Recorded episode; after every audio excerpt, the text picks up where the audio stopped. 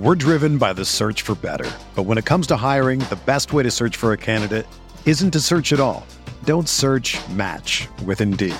Indeed is your matching and hiring platform with over 350 million global monthly visitors, according to Indeed data, and a matching engine that helps you find quality candidates fast.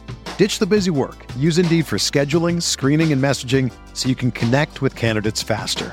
Leveraging over 140 million qualifications and preferences every day, Indeed's matching engine is constantly learning from your preferences, so the more you use Indeed, the better it gets. Join more than 3.5 million businesses worldwide that use Indeed to hire great talent fast. And listeners of this show will get a $75 sponsored job credit to get your jobs more visibility at Indeed.com slash BlueWire. Just go to Indeed.com slash BlueWire right now and support our show by saying that you heard about Indeed on this podcast. That's Indeed.com slash BlueWire. Terms and conditions apply. Need to hire? You need Indeed.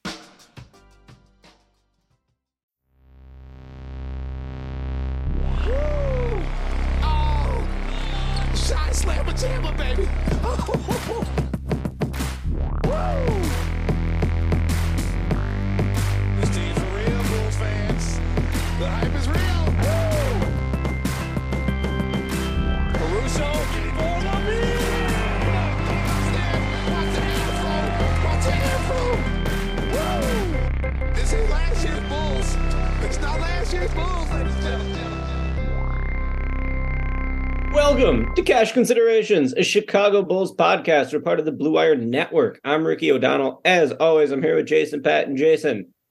There's not much going on with the Chicago Bulls right now. We're still a couple weeks out from the true slop, true slop season coming with some trade rumors, some free agency rumors. Uh, the draft, of course, is about one month away. The Bulls do not have a pick in this draft. I believe they could acquire one still, or they, they definitely can still acquire one, but uh, how are they going to do that will be the big question if the Bulls do want to try to move into this draft. Uh, and in general, the NBA is still just sort of waiting for the other participant in the finals to come through. The Boston Celtics have clawed their way out of a 3 0 hole against the Miami Heat in the Eastern Conference Finals. That series is now 3 2. Uh, we'll see if Jimmy can punch his ticket to the finals for a second time with Miami. And the Denver Nuggets are just sitting there waiting. The Nuggets are just going to have this huge break until the Eastern Conference champion is determined. So, uh, fun time in the league. I think the Eastern Conference Finals has gotten pretty good. Not a ton going on with our Bulls lately, but there have been some like loose rumors and threads we could follow already starting to pop out. Yeah, uh, obviously with the combine last week that that you were at, uh, combine brings um, some, like said, some minor slop season, if we can call it that, with just whatever a bunch of execs and whatever coaches and scouts and GMs, like all all there. People, t- they start people start talking. Some room loose lips, some rumors start coming out, and like there's been some speculation. K.C. Johnson brought it up last week, and he also brought it up again in a mailbag that he put out. I believe it was yesterday that I'm reading right now. Um, again, the first question was about him reporting on the speculation about the Bulls possibly bringing up their core and about speculation involving like Zach Zach LaVine or DeMar. Uh, I believe the initial speculation was talking about like I think it was like with that Blazers pick, and we've kind of we obviously talked about that a little bit with Sean Highkin uh, recently, and uh, doesn't seem like that would be like the Blazers' first choice, but does seem like their first choice, who could be Mikal Bridges. The Nets have been uh, posturing that they do not want to make that trade, or, or they at least need more than whatever the number three pick and Anthony Simons or whatever that trade would look like. So we'll see. Obviously, there's still a lot of time here, but uh, in this new mailbag, uh, he was K.C. was again. He was asked again about like, what do you do? You think they will break up this core? And um, he doesn't certainly doesn't have an actual answer. He notes that the Bulls' public stance is they're not going to do it, and that Vooch has some say in it about whether he wants to come back. Um, but again, he says several rival rival executives who NBC Sports Chicago talked to at the combine are skeptical about the long term marriage between Zach and the Bulls. LaVine, who's been loyal to the Bulls, has grown tired of consistently landing in trade rumors, although talk of the Knicks' interest in the trade deadline was overstated. Um, the Bulls have publicly backed LaVine at every, opportunity. Um, he says so. Believe that for now over rival ex- executive speculation, but again, uh, we'll see how that works. Again, there were those kind of Knicks rumors at the trade deadline, and Uh, he, like I said, K.C. says they were overstated. We'll we'll see if the Knicks, after bowing out to the Heat, their scoring obviously was a bit rough in that in that series. Julius Randle really struggled. If they would come back to someone like Zach, if they have bigger fish to fry, I know like Embiid and like KAT have been brought up with them, but um, again, a lot of this does seem to be coming from whatever other teams, other speculation about it. We've also saw there was some speculation about like DeAndre Ayton with the Suns because it seems like uh, Ayton probably wants out of Phoenix. Uh, we we know he signed that offer sheet last year with the Pacers and they matched, and then this year was kind of another disaster for him in the playoffs. And the rumors immediately started afterwards that uh, the Suns were going to look to trade Ayton. Uh, the Bulls came up. I think it was Sean Deveney over at had you like talked to whatever some exec or some person who said, "Oh, like the Bulls are like the most interesting team who could be a possibility for Ayton." And we talked about Ayton last year too, and Ayton's an interesting character. I mean, and of course, like if Vooch leaves, like Ayton is a whatever, it's much younger. Uh, theoretically, still possibly some higher ceiling for him to hit, but uh, Ayton is a very frustrating player to watch uh, because he just plays so soft, but despite being just an absolute monster of a man uh, and built like a like a god, uh, it's very frustrating to watch him play so soft. But I mean, still like it would be possibly an intriguing option. Maybe again, who knows? Just like how much he's just does not like playing in Phoenix, and maybe a, a fresh start would be good for him. Um, we also had Sam Smith, longtime uh, Bulls legendary beat writer uh, at Bulls.com, talks about how he does think that the Bulls will not bring all three members of their quote unquote big three back. Interesting that Sam is writing that and wrote that uh, on uh, the Bulls website. Um, so, uh, so that's some of the main slop that we've seen. What do you make of any of that, Ricky? Yeah, I think, you know, a few people have texted me like, would you trade LaVine for the Blazers number three pick? I would definitely do that. I mean, especially if Scoot Henderson is available with the number three pick. I'd say right now it looks like Charlotte is going to do what, in my opinion, would be a mistake and take Brandon Miller at number two overall, uh, leaving Scoot on the board at number three for Portland you know, if Portland wants Zach LaVine for the number three pick, I would do that without even thinking about it. But as you mentioned, I do think Portland is going to have some targets above Zach who they could go get for that pick. Uh, Mikal Bridges has been buzzed yeah, about Raptors guys, maybe. Uh, Siakam. How about Jaylen Brown? With everyone talking about the Celtics potentially breaking it up, uh, Jaylen Brown, of course, owed a monster extension after this season, so that could be one. Even KAT you know, could you see KAT in Portland? That could be pretty interesting. So realistically, I don't think the Bulls can get the number three overall pick for Zach LaVine, though that would be awesome, in my opinion. And I like Zach. And, but when I think about it, it's like, okay, he's turning 29 this season. Yep. Uh, he closed the year so strong.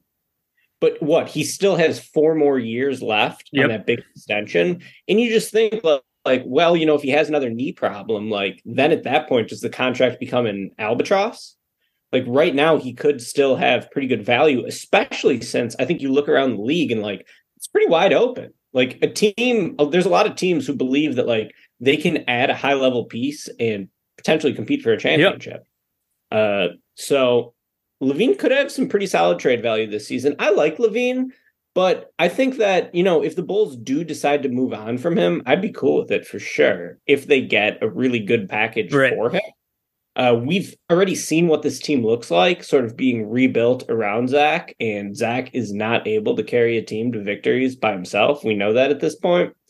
Uh, so I think that that's sort of like the first thing you have to try to figure out. Like, LaVine probably has the most trade value of anyone on the team. I would think he has more trade value than DeRozan, just given that just the years, team control, shooter, yeah, and he's under contract. Uh, so that's not to say that the Bulls should like openly shop Zach LaVine, but you know, if potentially if you could get the number three pick, I think that, that would be interesting. I think I mentioned on the last pod too, but like, you know, six and 11 from Orlando, to me, that would be something you would have to think about just because you could add two lottery level, you know, 19 year olds to the future of the team and try to replenish the young talent on the team that way. Um, beyond that, Ayton's interesting. Like, Ayton, what's he making per year? Off the top of my head, I'm going to say he's making 34 million annually. I believe the contract is four years, 133 million. So what is that? 30 something? Like basically, I think what exactly what you said. Yeah. Uh, I could be talked into Ayton. Ayton would like the main appeal of Ayton would sort of be let's see something new. Yeah. Like we saw the Vooch thing for a couple years. Vooch certainly not the scapegoat to the Bulls' problems. I think Vooch, like, first of all, Vooch played every game. Like, you got to give him credit for that. Like, he was super available and he gave you above average center play every single game. He was he played the most important defensive position for a defense that finished what number five in the league. Yeah.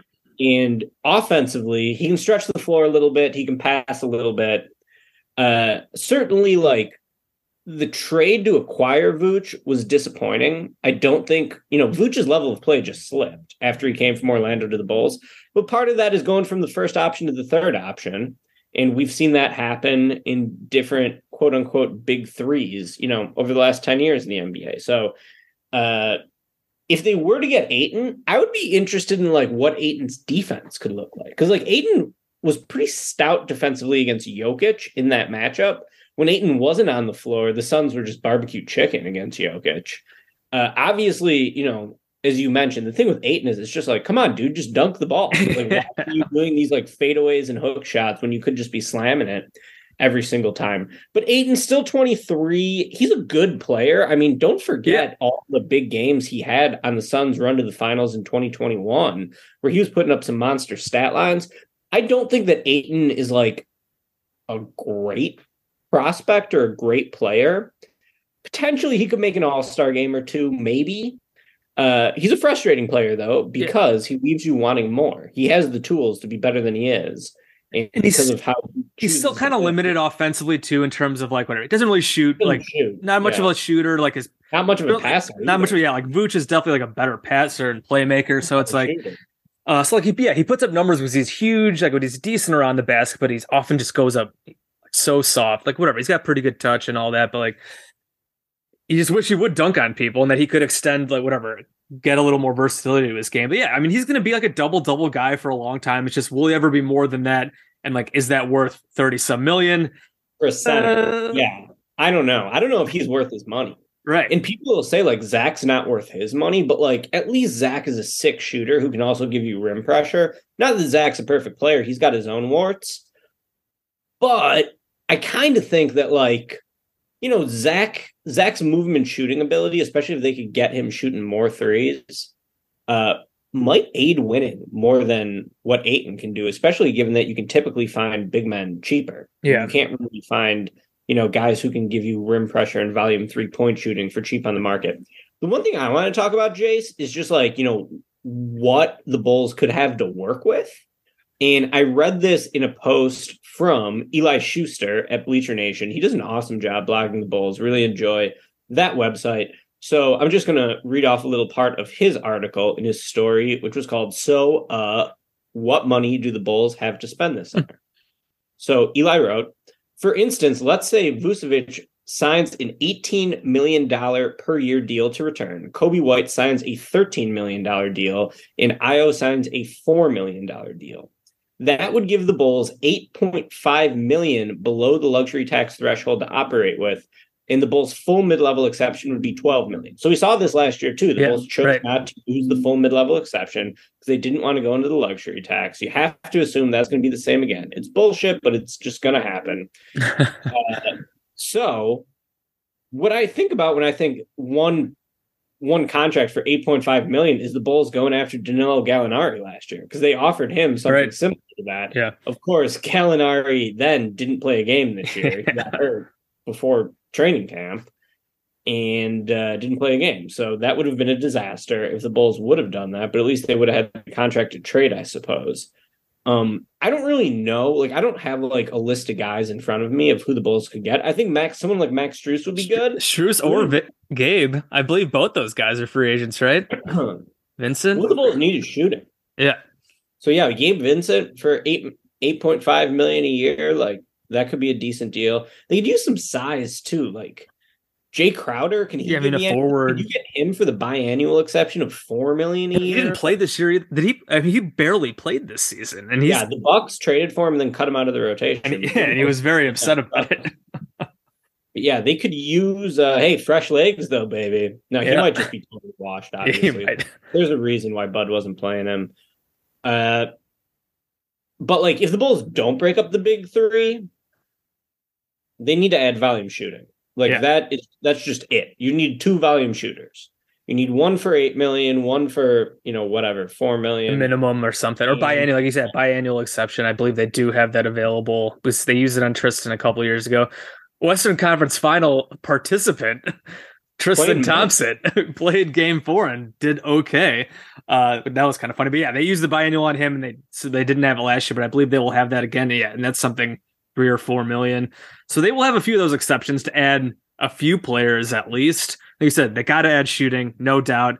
They could use a point guard as well. We'll see what they do there. We'll see if they bring back Coby. Obviously, Lonzo is probably not coming back, and they. I mean, there's also the disabled player exception. I know that it's things start getting tricky with like the tax apron as well. I mean, we they're not going to go in the tax, so like some of this might be just completely irrelevant. But like if they actually want to spend and go into the tax, there's also the tax apron. I can't remember how high that is, but like if they had like the, the disabled player exception too, and the mid level, and the biannual, there is the hard cap that gets uh triggered when you use those kind of things. So I'm not sure how much higher they could go, but like there are some avenues to use to get some role players here.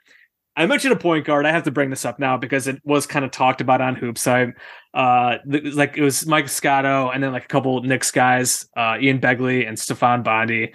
Uh Scotto brought up how oh like Derrick Rose, I think would make a lot of sense going back to the Bulls, and I think Bondy was like, "Oh yeah, like it sounds right." Because I think D Rose has like a 15 million like team option or some shit like that. Um, which I mean, he, he he was out of the rotation. There's no, I can't imagine they're bringing him back for that much. Like maybe they bring him back for cheap, but like Ricky, I feel like we've talked about D Rose. Like and this comes up like every year. I feel like a D Rose reunion because the Bulls still need point guard help. We're driven by the search for better. But when it comes to hiring, the best way to search for a candidate isn't to search at all. Don't search match with Indeed. Indeed is your matching and hiring platform with over 350 million global monthly visitors, according to Indeed data, and a matching engine that helps you find quality candidates fast. Ditch the busy work. Use Indeed for scheduling, screening, and messaging so you can connect with candidates faster. Leveraging over 140 million qualifications and preferences every day, Indeed's matching engine is constantly learning from your preferences, so the more you use Indeed, the better it gets. Join more than 3.5 million businesses worldwide that use Indeed to hire great talent fast. And listeners of this show will get a $75 sponsored job credit to get your jobs more visibility at Indeed.com slash Blue Wire. Just go to Indeed.com slash Blue Wire right now and support our show by saying that you heard about Indeed on this podcast. That's Indeed.com slash Blue Wire. Terms and conditions apply. Need to hire? You need Indeed. Another day is here, and you're ready for it. What to wear? Check. Breakfast, lunch, and dinner? Check. Planning for what's next and how to save for it? That's where Bank of America can help. For your financial to-dos, Bank of America has experts ready to help get you closer to your goals. Get started at one of our local financial centers or 24-7 in our mobile banking app. Find a location near you at bankofamerica.com slash talk to us. What would you like the power to do? Mobile banking requires downloading the app and is only available for select devices. Message and data rates may apply. Bank of America and a member FDIC. Would you bring back one Derrick oh, Rose? God, no, no, I just don't want it. Uh, I do think that Rose could maybe still play at a decently high level. I'm not sure because he just fell out of the rotation. So like I don't know how much he's got left, honestly. And Thibs was the only coach who he could really do anything for. Yeah. So if Thibs lost trust in him, but like, what is he going to be? 34?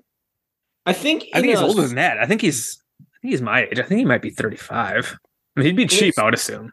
in a small role, it's possible that he could provide some competency at point guard. He's not a very good shooter. Right. He's not going to defend a ton. And just like how available is he going to be? Like he's not going to be able to play 30 minutes a game. And really like the, the the Bulls whole problem, like people say like oh the Vooch trade is their big problem or whatever. Their big mistake is was signing Lonzo because he makes 20 million a year and he can't play. Like at least Vooch is playing every game. And if you're trying to compete and you got a guy taking up 20 million a year who can't play for three years, that's just an issue. So, uh, anyways, back to D Rose. It's like, well, I guess the question is just like, how do you fill that point guard hole? Yeah. I mean, if you're bringing him in at the minimum um, to be like your third string point guard, like fine. And he's whatever you want to do that. Uh, again, that does feel like super Garpaxian just for the whatever the you can easily sell the D Rose signing to a Bulls fan base that it's that it's super pissed off again, and a lot of Bulls fans will be excited about it. And even if he doesn't play, although i people would probably be clamoring for him to play a lot, um, because I mean, who else is going to play point guard for you? Is who knows if they whatever whatever they do at point guard? Like who the fuck knows?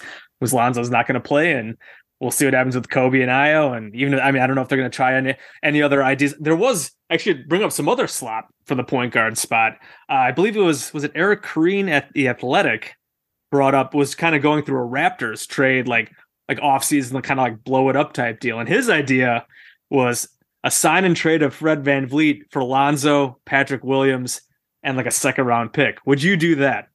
Ah, you know what? I don't think VanVleet moves the needle enough for me to trade Pat. Like, Yeah. I don't think Pat's going to be a superstar, but I do think he's going to be a pretty solid two way forward who will be, give you above average defense and some shooting. And you know, you hope that one day it just fully clicks offensively for him. And VanVleet's play really fell off this year. He's so small. I know he has been an All Stars recently Heavy minutes too. ago. He's played a ton of minutes. So no, I'm not trading Patrick Williams for that. Screw that. Like maybe Van Vliet put the Bulls on a path to like where they could win the championship, you do that trade, but the Bulls aren't even close. Yeah, like a finish finishing piece there. Yeah, I would agree. I would tend to agree. I don't think they trade Pat unless you're getting like a legit big, big time upgrade. I mean, I wouldn't like be opposed to trying some way to get VanVleet, but like, I, yeah, I'd be shocked if they trade trade Pat. And I, I do think the article did say that he thought it was a trade that he didn't think like either like the the Bulls would do. He might have even said like either neither team would do it, and then the Raptors should bring back VanVleet. I think if they didn't, because I think the other trade he suggested was like Siakam for like the third pick. So this was just like a whole like rebuilding thing for him. But, yeah, like I think Fred like makes sense as a target if you do if you if they did try to keep this core together or at least whatever stick with DeMar and Zach or stick with at least two of them, and you need a point guard upgrade. Fred makes sense. Right? He's from the area. He's a uh, and he's obviously just a really solid veteran player. Again, going with Kirk Got a house Hinrich. Got a, area, he's got a house in the area. Uh, but so yeah, I think it makes sense as a target if you're like still trying to compete this year, and if there's a way you could get him. But again, he the Bulls aren't really going to have cap space, and they would have to work out some type of sign and trade. But yeah, the Pat thing, I just I would be shocked if the Bulls, even with Pat, like not whatever taking the big steps forward you would like, because uh, at, right now, it as I've said before, like one of the only ways it feels like the Bulls can get out of this malaise is with Pat somehow breaking out into a star. So like trading him for Fred is a known quantity at this point. He's not, and it just yeah, like you said, probably just not moving the needle enough to give up that shot that out, even if it's an outside shot at Pat turning into a star. Probably just not worth worth it at this point. Yeah, but even if Pat's not a star, like he can still be a good player. You Yeah. still need players like Pat. Right. He's the only forward on the entire roster. He's pretty good defensively. Still only 21. He's shooting 40% from three. Granted on low volume, but still, like I'm not giving up Pat. Not for that package. Uh I'm also thinking to tie it back to D Rose. Weren't there reports that the Bulls almost signed D Rose instead of Caruso? Like they basically like Caruso was their first option and D Rose was their option that year. Something that is coming to mind. One more thing, Jason. This is uh this is just me spewing stuff, but one thing I'd like to see the Bulls do this offseason. Not gonna happen, but I'd love to see it. Fire Donovan and hire Bud. I think Bud would be a real nice coaching upgrade. And he's just sitting there available. I assume he wants to coach again. Of course, he did have the death of one of his brothers happen during these playoffs, so perhaps he would prefer to sit this season out. But uh, he's being mentioned as a candidate for a lot of these top jobs. And of any of the available coaches on the market, Monty Williams, Nick Nurse, Doc Rivers, I want Bud. Bud's the best coach of that group. Obviously, he's had a lot of issues in his career uh, with the Bucks, but he's still a great coach. I mean, if you look at his Atlanta teams and you look at his Bucks teams, like he turned both those organizations around. Regular season monster, just plays a modern style, knows how to build a good team. So fire Billy, hire Bud. Jason, am I crazy? I mean, it's not going to happen, as you said. Like, I mean, they whatever. They gave Billy a secret extension, uh, and I feel like the upgrade there. I mean, he's still only like you said. Bud is like pro- has got a really nice just floor. Um, probably good at developing. Again, we saw problems with Bud in terms of some of the like in-game adjustment stuff, and uh, obviously he's been criticized a lot for playoff coaching. But uh, I mean, you got to get to the playoffs to actually be criticized for playoff coaching, and uh, he certainly has done a good job just kind of building up teams to get to that level. It's and he did win a championship, although also had Giannis, and that's why he won the title was Giannis, and that team is really good. But uh, is I don't know if I'd be like really barging down the door to do that, but I don't know. Jason, I mean, Bill Man won 60 games with the 2015 He Atlanta did. Hawks. he did. And then he won 48 43. Okay, then Atlanta has a bad year. They fire him. Then goes to Milwaukee. They win 60, 56, you know, 51, 58. So I think Bud is definitely a better coach than Billy. I, I wouldn't like stamp that about, about Doc Rivers. I wouldn't. I think Monty Williams is probably a better coach than Billy, but I think Monty Williams is also like a tough coach in ways that could like rub some people the wrong way. So I wouldn't necessarily replace Billy with Monty. I wouldn't replace Billy with Nick Nurse, probably not, even though Nurse is probably a better coach. But Bud, I think, would be a big upgrade. And if the Bulls were actually serious about wanting to maximize them winning, I'm firing Billy and I'm hiring Bud. Interesting take. I don't know if I could go there, but uh, I like the I like the ideas. Thinking the, I don't even know that's out, that's outside the box, but again, we know it's not going to happen. They they seem to love Billy. Billy's fine. It is what it is. Oh well. Um, yeah, I think that's pretty much most of the bowl stuff we've gone over. I'm sure there's some slop we've missed, and of course there'll be plenty more to go. Not certainly not probably not draft slop, uh, because the Bulls have what no draft picks in this year's draft, so that's exciting stuff. But uh, hopefully we do some other rumors pick up, and we'll obviously talk more off season. We'll have to look more into targets. We'll have people. We'll talk to some other guys, uh, see what they think the Bulls should do moving forward here. But to wrap it up here, some quick playoff talk, as uh, you mentioned. Uh, Heat Celtics went from 3-0 Heat to 3-2 Celtics. I'm not very surprised that that happened. The fact that the Heat were up 3-0 to begin with was absolutely ridiculous. I thought the Celtics were going to win this series in five or six, and if they didn't dick around in the first couple games, uh, it probably should have ended last night. But they did dick around. Jimmy was awesome in those first couple games. The game three was a complete shocker, but now it's 3-2. Going back to Miami, the Celtics seem to have figured things out. Ricky, you think they're going to pull off this comeback, or do you think Jimmy's going to uh, come forth with a big performance in game six or seven uh, to end this. I personally think the funniest outcome for me, I mentioned this yesterday on Twitter, that would be if Boston wins game six and then they go back to game seven and lose at home in game seven. That would be hilarious to me.